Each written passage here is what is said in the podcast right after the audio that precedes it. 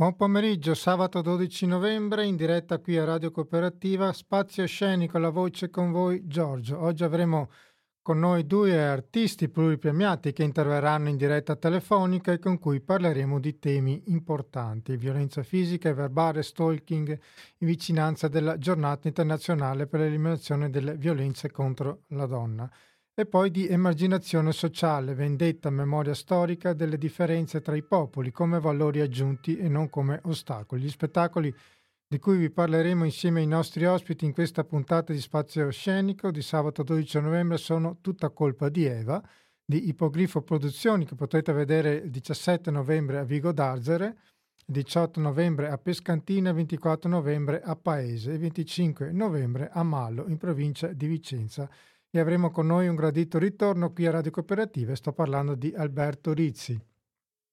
Nella seconda parte avremo con noi l'artista di teatro delle temperie di Bologna, attore, autore e regista dello spettacolo Andrea Lupo, che porterà in scena domani a Carichi Sospesi di Padova lo spettacolo Il Circo Capovolto. Noi adesso facciamo una pausa musicale e ci colleghiamo con il nostro primo ospite di spazio scenico. Buon ascolto. Questa era Erika Mu con Infiltrazioni, rientriamo in diretta con Spazio Scenico e andiamo a Verona per parlarvi dello spettacolo Tutta colpa di Eva. Al telefono con noi dovremo avere Alberto Rizzi, buon pomeriggio. Buon pomeriggio Giorgio, buon pomeriggio a tutti gli ascoltatori. Grazie, grazie, grazie, è un piacere riaverti grazie a voi.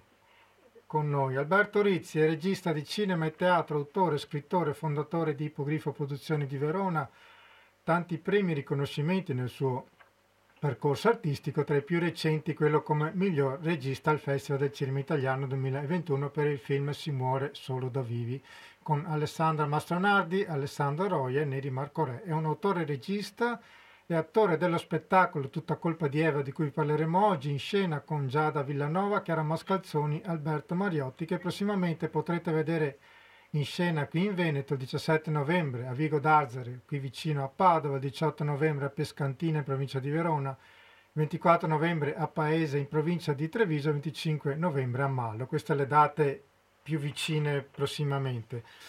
Allora Alberto. Sì, e con Gaia Carmagnani, scusami, lo dico Prego, perché era eh, hai fatto, fatto, bene a, a dirlo.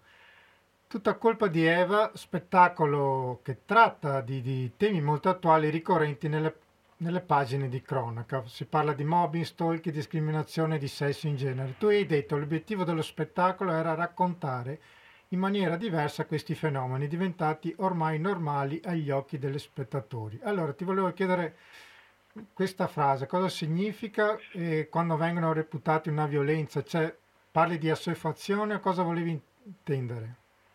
Eh, sì, purtroppo ci siamo abituati a sentirli, Uh, questo è una situazione che non dovremmo avere e dovrebbero stupirci ogni atto di violenza, specie di genere, dovrebbe farci saltare sulla sedia. E, mh, mm, tutta colpa di Eva quando è nato non esisteva nemmeno la parola, mm, la legge sullo stalking, la parola stalking non era nemmeno di uso comune e, e sto parlando di cinque anni fa. Mm, per fortuna l'attenzione mediatica e sociale si è spostata su questo argomento, anche se ovviamente l'obiettivo principale sarebbe rimuovere la violenza. Um, per fortuna ipogrifo, in, dentro l'ippogrifo io posso continuare la mia linea che è sul femminile, quindi questa costante eh, tema del, del, ruolo della donna nella società, che ho portato anche in altri spettacoli come Six Transit Gloria Mundi, La Papessa, che è andata in scena ieri, eccetera. Eh, in tutta colpa di Eva ho avuto la possibilità di affrontare l'argomento dello stalking eh, in maniera, in maniera diciamo, narrativa, dra- drammatica, ma nel senso appunto di messa in scena con diversi attori, non in una forma esplicativa dei fatti di cronaca. Ecco, e penso che il teatro abbia questo vantaggio che ti consente di andare a scardinare le storie, a conoscere, eh, aggiungere quell'umanità che magari nel, nella nota di cronaca non può venire fuori, rimane solo il fatto di cronaca ma non, quello che c'è dietro. Infatti tu hai precisato non è una cronistoria sullo stalking, anche perché evidentemente è un'opera artistica, ma quello sì. che mi ha incuriosito di una tua frase che, dove dici che lo spettatore è spinto per natura a schierarsi contro la vittima e lo fa dopo aver inquadrato solo un frammento della sua vita. a significare che si eleva a giudice anche senza conoscere i fatti. Beh, i social è un esempio di questo. Uh, ho scelto di questa tecnica drammaturgica di fare immedesimare lo spettatore eh, dai vari punti di vista della faccenda, dei vari personaggi e ovviamente si trova, ci si immerge e si prova empatia anche per eh, chi esercita la violenza. Eh, adesso senza svelare il finale, ma il, eh, c'è un personaggio, c'è una persona coinvolta nello spettacolo di cui lo spettatore assume eh, l'empatia e poi alla fine scopre che invece è la persona che stava usando uh, una violenza, una violenza psicologica. Ecco, qui, penso che questo meccanismo eh, sia rivelatorio sulla scena, ma anche nella, nella, realtà, quando appunto non ci accorgiamo che il nostro vicino di casa eh, o una, una, persona che conosciamo può essere un, una persona che compie la violenza. Certo, ma infatti molto spesso influiscono i pregiudizi su, su, questi temi anche in base alla provenienza della persona, alla classe sociale. Infatti se una persona ha un buon lavoro ed è stimato si fa fatica a pensarlo capace di violenza, mentre se è una persona magari con difficoltà economiche, magari un immigrato, si tende subito a, a puntare il dito. Infatti i personaggi che porti in scena, senza svelarci troppo, sono persone che lavorano anche nell'arte. Sì, sì, sì, ho scelto appositamente un ambiente eh, narrativo eh, molto raffinato, tutti, lavorano in una galleria d'arte, tutti i personaggi e questo penso che porti lo spettatore immediatamente a collocarli in una dimensione in cui sono delle persone assolutamente borghesi, benestanti, no, non prive di possibilità economiche, culturali, eccetera, ma è proprio vedere che la, la violenza non è una questione di di livello di società, di classe sociale, ma invece eh, riguarda tutti gli esseri umani. Infatti quello che mi hai appena raccontato mi ha incuriosito su un fatto, ad esempio le campagne contro la violenza sulle donne che vengono eh, trasmesse mediaticamente. Sarebbe interessante, magari anche un'opinione della tua compagna Barbara, che queste campagne che mostrano soprattutto donne che hanno subito violenza fisica, spesso sono donne in abbigliamento intimo, giovani piegate con le mani sul volto che mostrano una violenza domestica distorta dalla realtà e tra l'altro por- ti portano a visualizzare la violenza sempre da parte del colpevole. Pensi che sarebbe anche utile visualizzare in queste campagne il colpevole con gli occhi della vittima?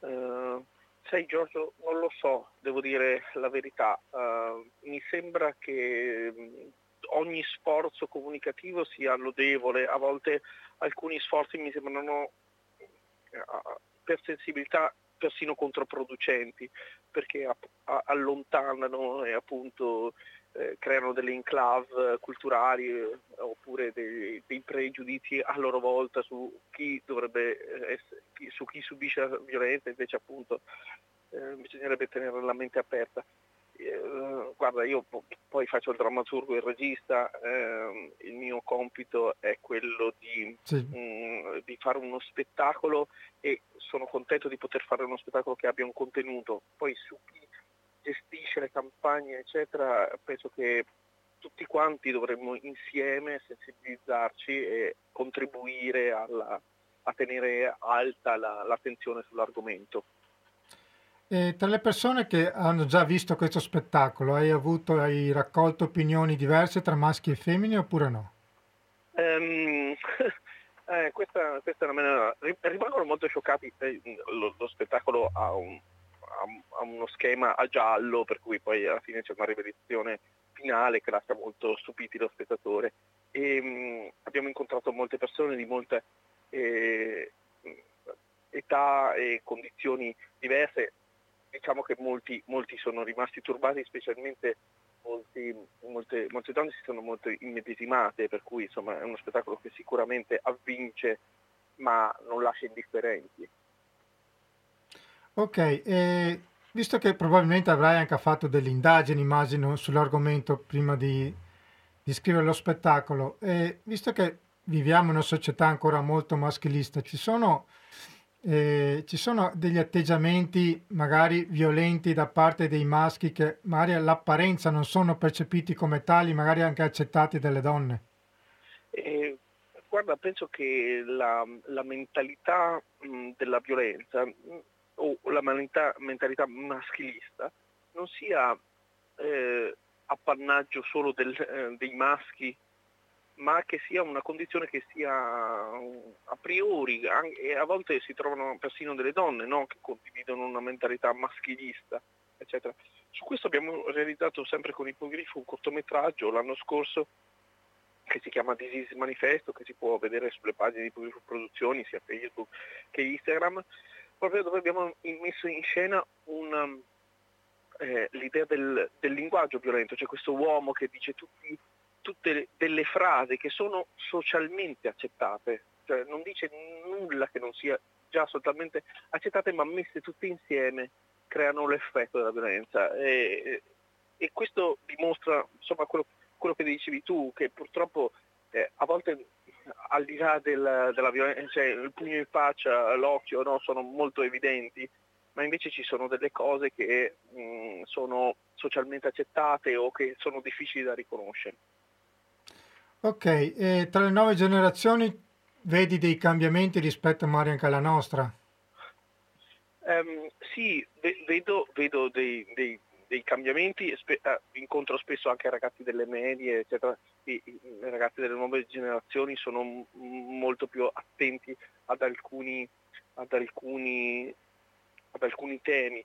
Eh, quello che però forse sento che manca è una consapevolezza, specialmente dalle ragazze, di un certo percorso sul femminismo, eh, su quello che è storicamente fatto e su qual è la, le conquiste che sono importanti, eh, però insomma... Ma lì è colpa anche de- della scuola, evidentemente. Sì, generalizzare è sempre difficile, per cui insomma, però ecco, spero che le nuove generazioni siano eh, più, più in grado di debellare la violenza, di scardinarla alla radice, perché abbiamo bisogno eh, non solo di allertare le nostre figlie femmine, ma soprattutto di educare i nostri figli maschi, perché senza quel passaggio non, non ne verremo fuori. Ok, ricordavamo prima che per te questo è un momento artistico importante, sei vincitore del premio per la miglior regia al Festival del Cinema Italiano 2021, con il film Si muore solo da vive, hai debuttato di recente con tantissime persone, con l'Iliade di Barrico al Teatro Romano a Verona con un grande cast, Natalino Balasso, Diego Facciotti, Chiara Mascalzoni, la, la, la mitica papessa, Marta Colatelazzo Viel, che ho avuto il piacere di intervistare, Pietro Traldi, Chiara Pellegrin e Luca Boscolo. E se ci sono altre date venete, magari le puoi ricordare. Tu di questo lavoro hai detto che è un errore, riguardo l'Iliade, hai detto che è un errore definirlo un testo antico e portarlo in scena significa ancora una volta leggere il presente, la guerra mostruosa che ruggisce anche oggi nelle nostre orecchie. Se, se ce lo vuoi brevemente presentare questo lavoro. Ma guarda, l'Iliade è il primo romanzo che abbiamo scelto essere il romanzo delle, del, dell'Occidente, no? ed è una storia di guerra. Dovremmo riflettere su questa cosa. No? Eh, giustamente Baricco comincia la sua versione dell'Iliade scrivendo tutto cominciò in un giorno di violenza, e che come avrai capito che è un tema che mi sta a, ca- a caro, eh, capire dove si va a insidiare eh, la violenza. Leggo nel, nell'Iliade una violenza storica mitizzata, resa epica, resa poetica che potrebbe essere pericolosissima eh, per, um, per, um, perché eh, potrebbe diventare affascinante, perché potrebbe essere seducente. No? E, um, e qui, in questo vedo la, la modernità dell'Iliade, perché un, questi eroi non sono relegati al passato, ma sono vibrano, vibrano ancora nelle loro istanze, nel loro desiderio ehm, di essere riconosciuti, ma anche di, di, dover fare i conti con la violenza, in quel caso della guerra. Ecco, sempre la pagina di Ettore Andromaca sono molto, sono molto emozionanti proprio perché appunto sono due uomini quasi moderni che si trovano ad affrontare il dramma della guerra e come si può non pensare alla guerra che abbiamo dentro l'angolo. Certo. Eh, ci sono date prossimamente? Eh, allora, di Iliade no, per, faremo molte date invece di Tutta colpa di Eva, sì. tutto novembre, per esempio il 17 siamo a Padova, a Villa Azzurro, eh, Vico d'Arzere, che è un, uno spazio molto bello e comunque per tutte le date si può trovare l'elenco sul nostro sito, i Purico Produzioni o sulle nostre pagine, sempre Facebook e Instagram, ormai i social eh, dicono tutto, no? non sono discreti.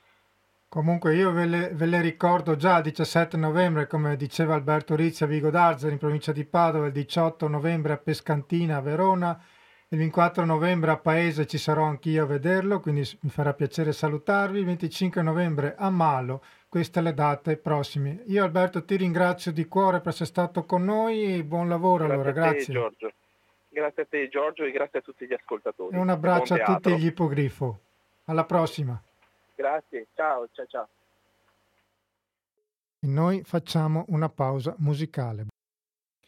E rientriamo in diretta con Spazio Scenico e un altro spettacolo molto molto importante che potrete vedere questa sera al Teatro Villa di Leoni con Ottavia Piccolo in scena con Cosa Nostra spiegata ai bambini che prende spunto da una frase di Elda Pucci che racconta il suo anno più rappresentativo iniziato il 19 aprile 1983 quando divenne la prima donna sindaco di Palermo, spettacolo assolutamente da non perdere. Ottavia Piccolo che ci aveva rilasciato un'intervista al Teatro Busan di Mogliano Veneto proprio riguardo a questo spettacolo e noi ora ce l'andiamo ad ascoltare. Buon ascolto.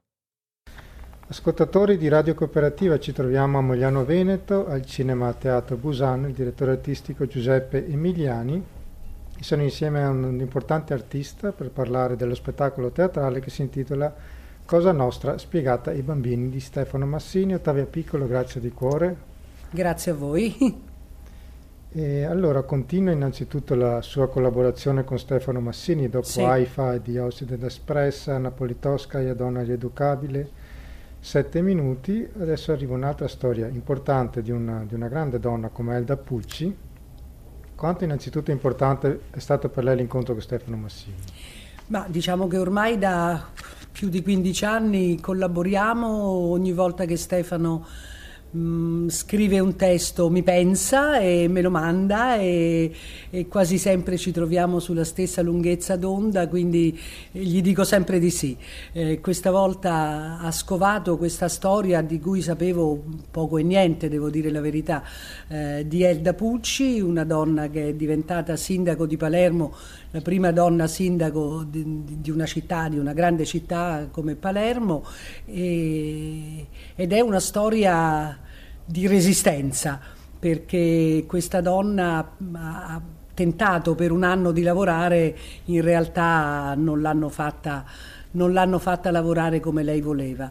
E quindi raccontiamo ancora una volta la storia di una donna eh, coraggiosa, anche se per fortuna non hanno avuto bisogno di ucciderla, ma nello stesso tempo l'hanno fatta tacere, quindi un'altra donna non rieducabile, un esatto. po' come Anna Politkovskaya. È stato questo l'aspetto che più l'ha colpita, immagino. Allora. Sì, certo, è stato questo il fatto che raccontiamo la storia di una donna, come dicevo, coraggiosa, eh, che però, fra molte virgolette, non ha fatto notizia. Eh, quindi eh, è completamente dimenticata nella stessa città di Palermo. Solo adesso credo finalmente hanno, hanno affisso una targa col suo nome nel, nel, nel municipio di Palermo, perché fino adesso era stata completamente dimenticata. Il titolo dello spettacolo è Cosa Nostra come, come i bambini. Spiegata ai bambini. bambini. Che è una sì, frase di, Sì, di è una frase di, di Elda Pucci che appunto diceva se riuscissimo a spiegare alla gente cosa nostra come se la spiegassimo a dei bambini, forse avremmo, non dico risolto, ma insomma saremmo andati avanti con la comprensione di questo fenomeno che è così importante e così grave non soltanto in Sicilia, ma nel nostro paese e non solo nel nostro paese. Eh, lei poi era tra l'altro una pediatra era una donna eh, impegnata, si, si era sempre occupata di, di, di, curare i bambini dei quartieri poveri, quindi insomma era una donna impegnata nel sociale anche quando una volta non era così di moda. Eh, per questo lei aveva una, un, un'attenzione particolare ai bambini e, e, questo titolo viene appunto proprio da, un, da una sua frase. Ok, ritornando a Elda Pucci, il nostro meraviglioso Presidente della Repubblica l'ha definita personalità forte e indipendente attinta alla legalità e contemporaneamente a un'efficiente amministrazione. Elda Pucci evidenziava la scarsa presenza delle donne nelle istituzioni. Eh, certo. Anche il teatro comunque. Anche in teatro, direttori di teatro donne ce n'è pochissimi. Registi lo Eh, stesso. Registi lo stesso, ma insomma le cose stanno piano piano cambiando. Ok. Eh, in politica mh, poco stanno cambiando. Eh, se pensiamo appunto che Elda Pucci, mh, parliamo del 1983, eh, quindi non cent'anni fa, eh, 40 anni fa, eppure era un- una delle prime donne sindaco del nostro paese, insomma è una cosa scandalosa. Eh, lei era una buona amministratrice e non l'hanno fatta lavorare, eh, insisto in questo. Riguardo a questo tema, eh, le volevo chiedere una- un parere sulla frase dello storico Barbero, non so se lei Sì. l'ha, l'ha ascoltata, che diceva di fronte all'enorme cambiamento di costume degli ultimi 50 anni viene da chiedersi come mai non si sia più avanti in questa direzione. Ci sono donne chirurgo, altri ingegnere e via citando, ma a livello generale siamo lontani da un'effettiva parità in campo professionale. Rischio di dire una cosa impopolare, ma vale la pena di pensare e di chiedersi se ci siano differenze strutturali fra uomo e donna che rendono quest'ultima più difficile avere successo in certi campi. È possibile che in media le donne manchino di quell'aggressività, spavalderia e sicurezza? Ma ecco, io sono, sono d'accordo nel senso che... No, ci sono state molte polemiche, ma... No, sono state sembrata- polemiche, ma secondo me eh, era stata male interpretata Esatto. questa, questa frase di Barbero, perché, eh, perché lui intende dire che siccome le donne non sono aggressive, non sono politicamente scorrette come molti uomini, eh, ne vengono, vengono punite in un certo Tutta la senso. società maschile basata sull'aggressività Esatto, punisce chi invece vorrebbe ragionare e, e far valere appunto il, il senso della, della- della- della discussione, della, della condivisione, mentre invece viviamo in una società che è fatta, eh, è fatta per, eh, per- per essere aggressivi, è fatta per essere... show. Esatto, guardiamo i talk show che cosa sono, ci sono uomini, anche alcune donne, che si accapigliano e, e dove non basterebbe discutere, basterebbe parlare, basterebbe esporre le proprie idee. Quindi da questo punto di vista ehm, condivido il, il pensiero di Barbero, è stato veramente travisato, trovo.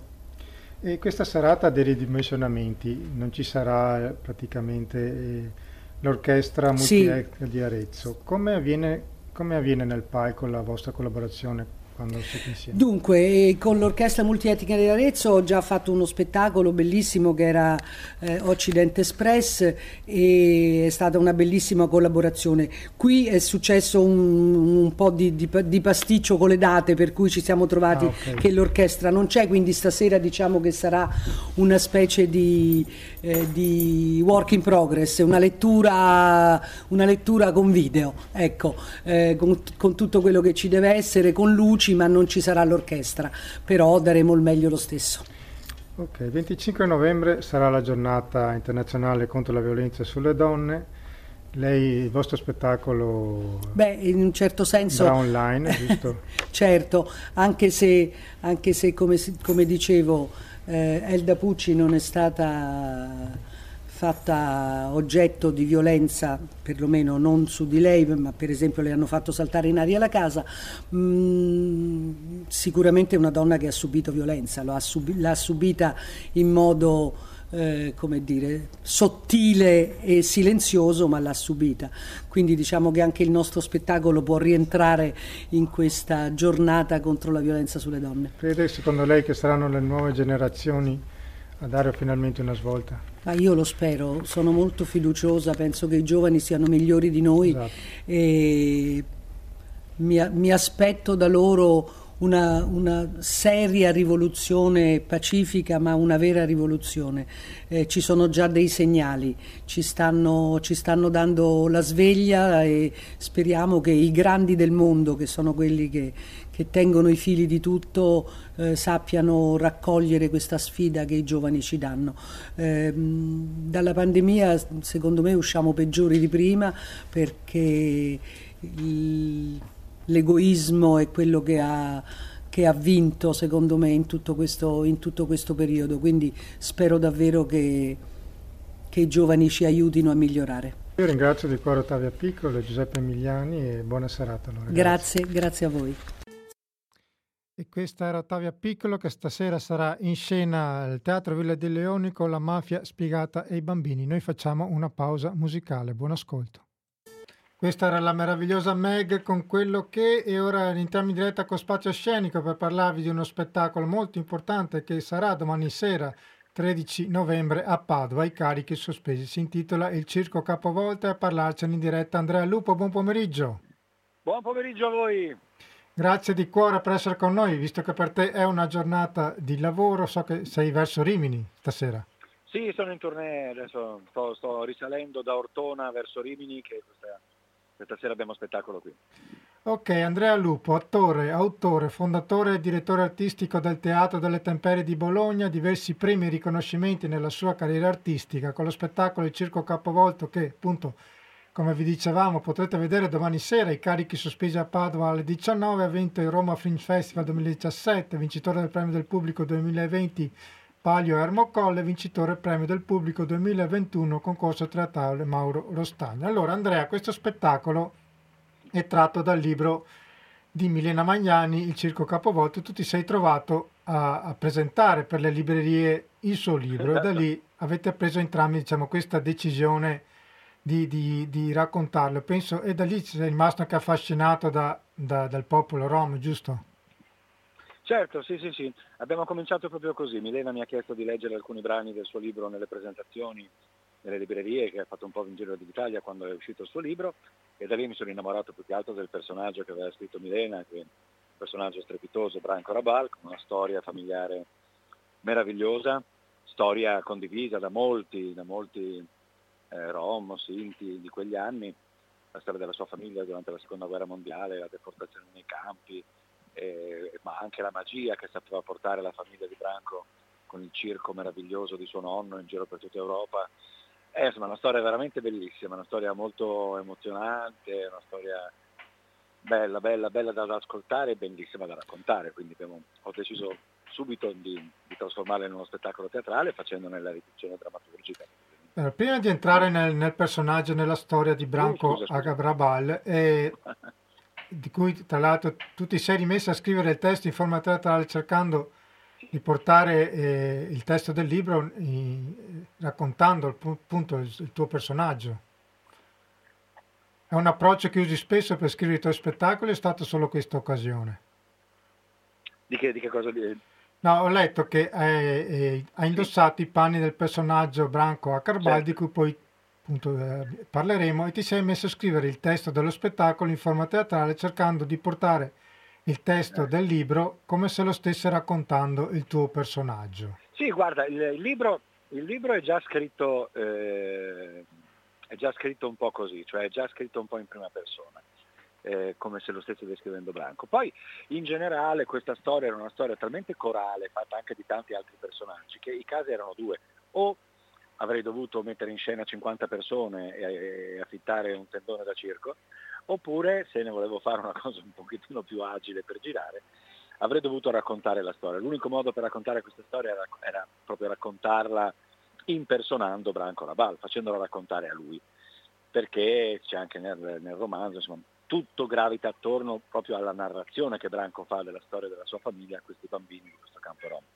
E allora abbiamo scelto, insomma, scelto di mettermi proprio nei, di calarmi nei panni di Branco e di immaginarmi lui cosa avrebbe scelto di raccontare e come l'avrebbe raccontata.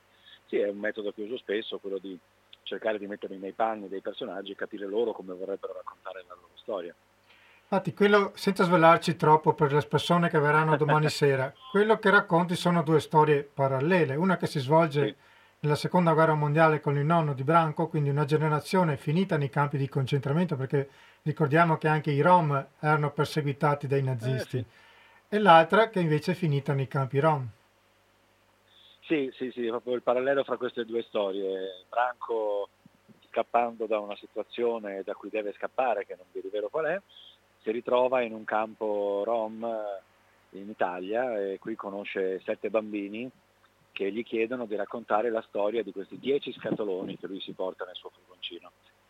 La storia di questi dieci scatoloni non è altro perché in questi scatoloni ci sono i pochi oggetti rimasti del vecchio circo di suo nonno e quindi è la storia del circo appunto di suo nonno e delle, di tutta la sua famiglia e di tutto quel popolo di, di, di circo viaggiante che girava nell'Europa e che è stato sterminato tutto nei campi di concentramento durante la seconda guerra mondiale.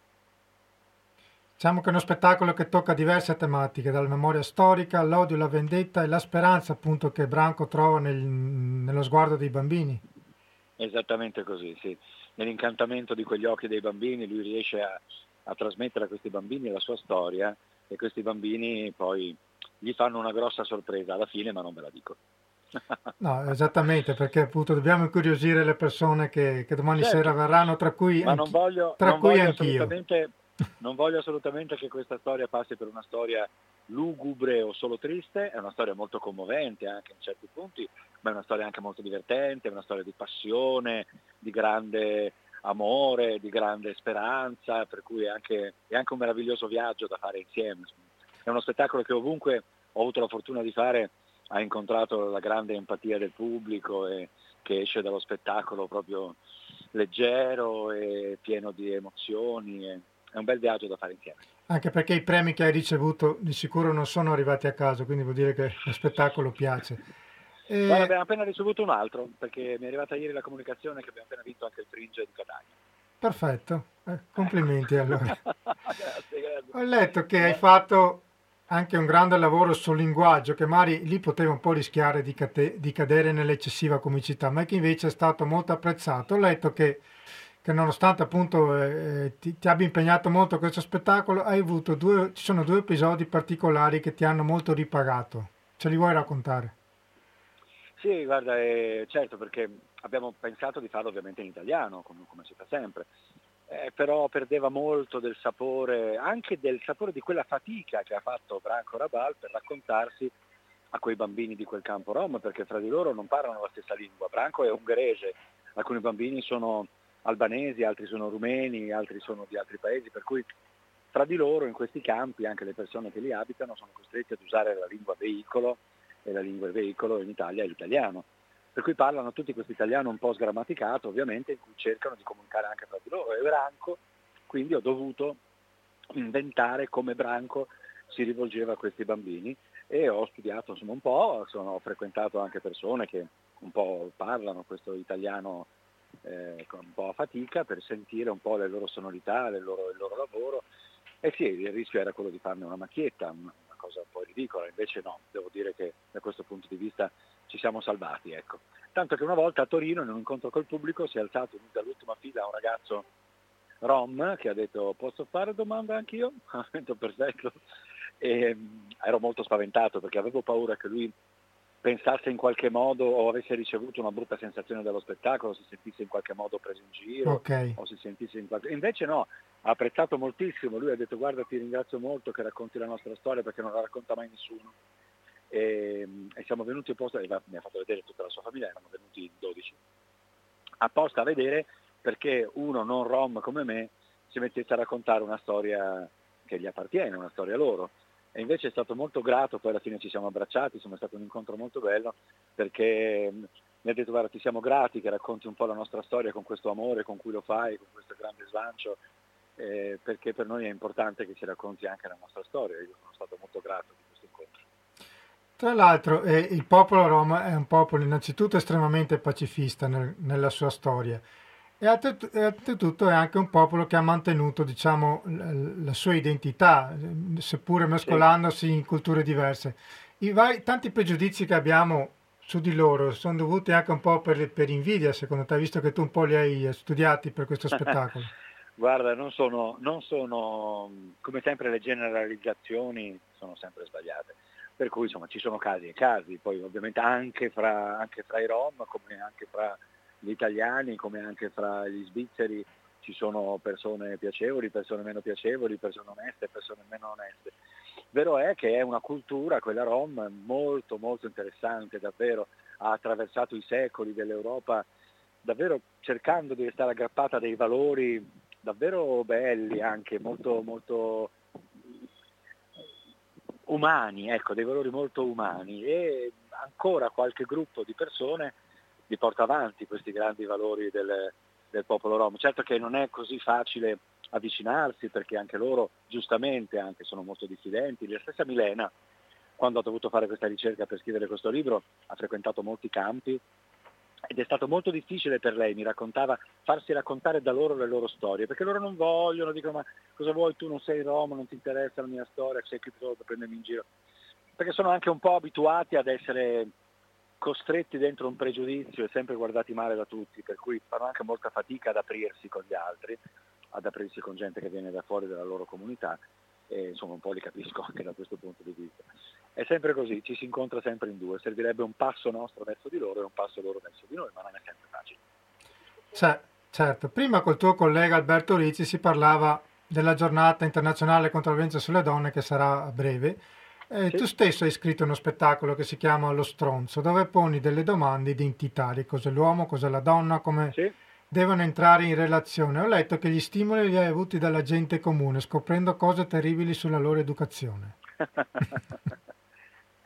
sì, lo faccio stasera in provincia di Rimini, lo stronzo, apposta per in concomitanza diciamo, con le celebrazioni della giornata internazionale contro la violenza delle donne sulle donne. E, sì, eh, anche lì ho fatto molta ricerca, ho conosciuto molte persone, ho conosciuto molti uomini che hanno avuto degli episodi violenti e che adesso stanno cercando di, anche con, con l'aiuto di altri uomini, insomma, stanno cercando di, di, di capire, di, interrogarsi sul perché, sull'origine di questi gesti, sull'origine culturale di molte violenze che, che ci sono. Insomma.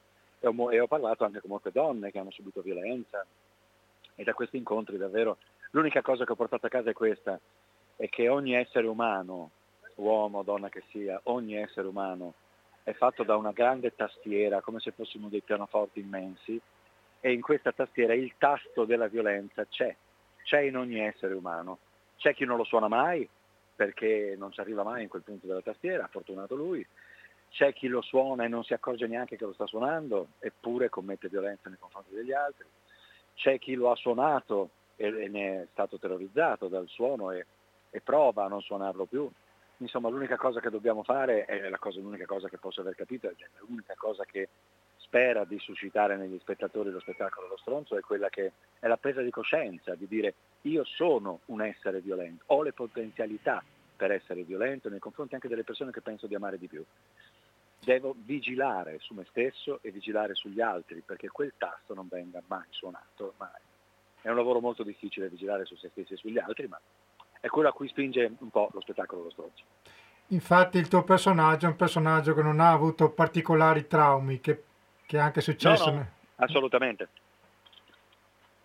È una persona normalissima, ci tenevo tantissimo che il personaggio dello stronzo fosse il vostro vicino di casa, qualunque ragazzo normalissimo, anche perché le statistiche questo dicono, il, le violenze sulle donne sono perpetrate per il, non so se 78-80% da compagni, amici, parenti, padri, ehm, persone senza nessuna patologia psichiatrica, persone non con nessuna dipendenza né, né di alcol né di droga, persone fra virgolette normalissime che però si trovano a commettere delle azioni deplorevoli.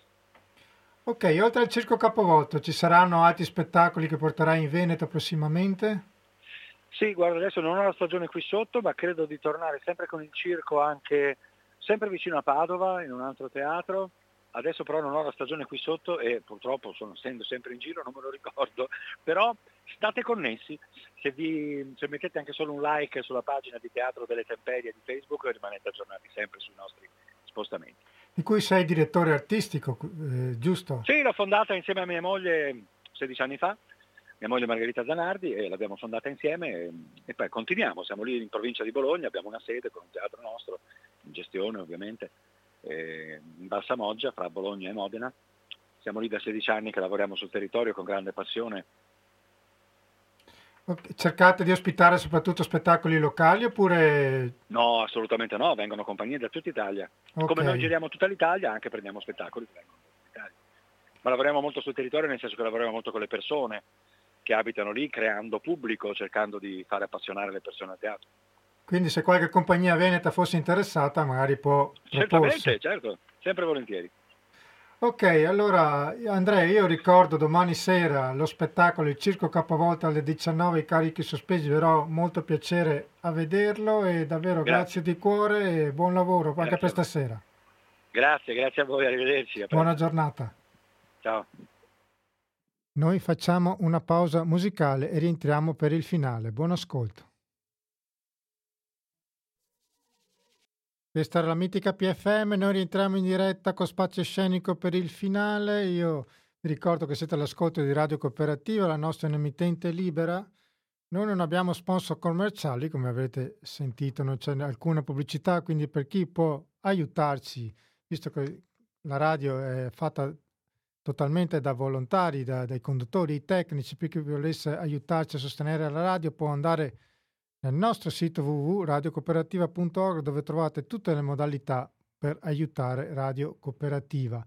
Io ringrazio di cuore Alberto Rizzi, vi ricordo lo spettacolo Tutta colpa di Eva che sarà in scena il 17 novembre a Vigo d'Arzare a Padova, 18 novembre a Pescantina provincia di Verona, 24 novembre a Paesi in provincia di Treviso, 25 novembre a Malo in provincia di Vicenza. Vi ricordo lo spettacolo di questa sera di Ottavia Piccola, Mafia spiegata ai bambini che sarà al Teatro Villa di Leoni a Mira e ringrazio di cuore anche Andrea Lupo che sarà in scena domani sera ai carichi sospesi di Padova con il Circo Capovolta, altro bellissimo lavoro da non perdere. Io vi ringrazio di cuore per essere stati all'ascolto e vi saluto con Terra che trema di Maria Roveran. Grazie di cuore e buon pomeriggio a tutti.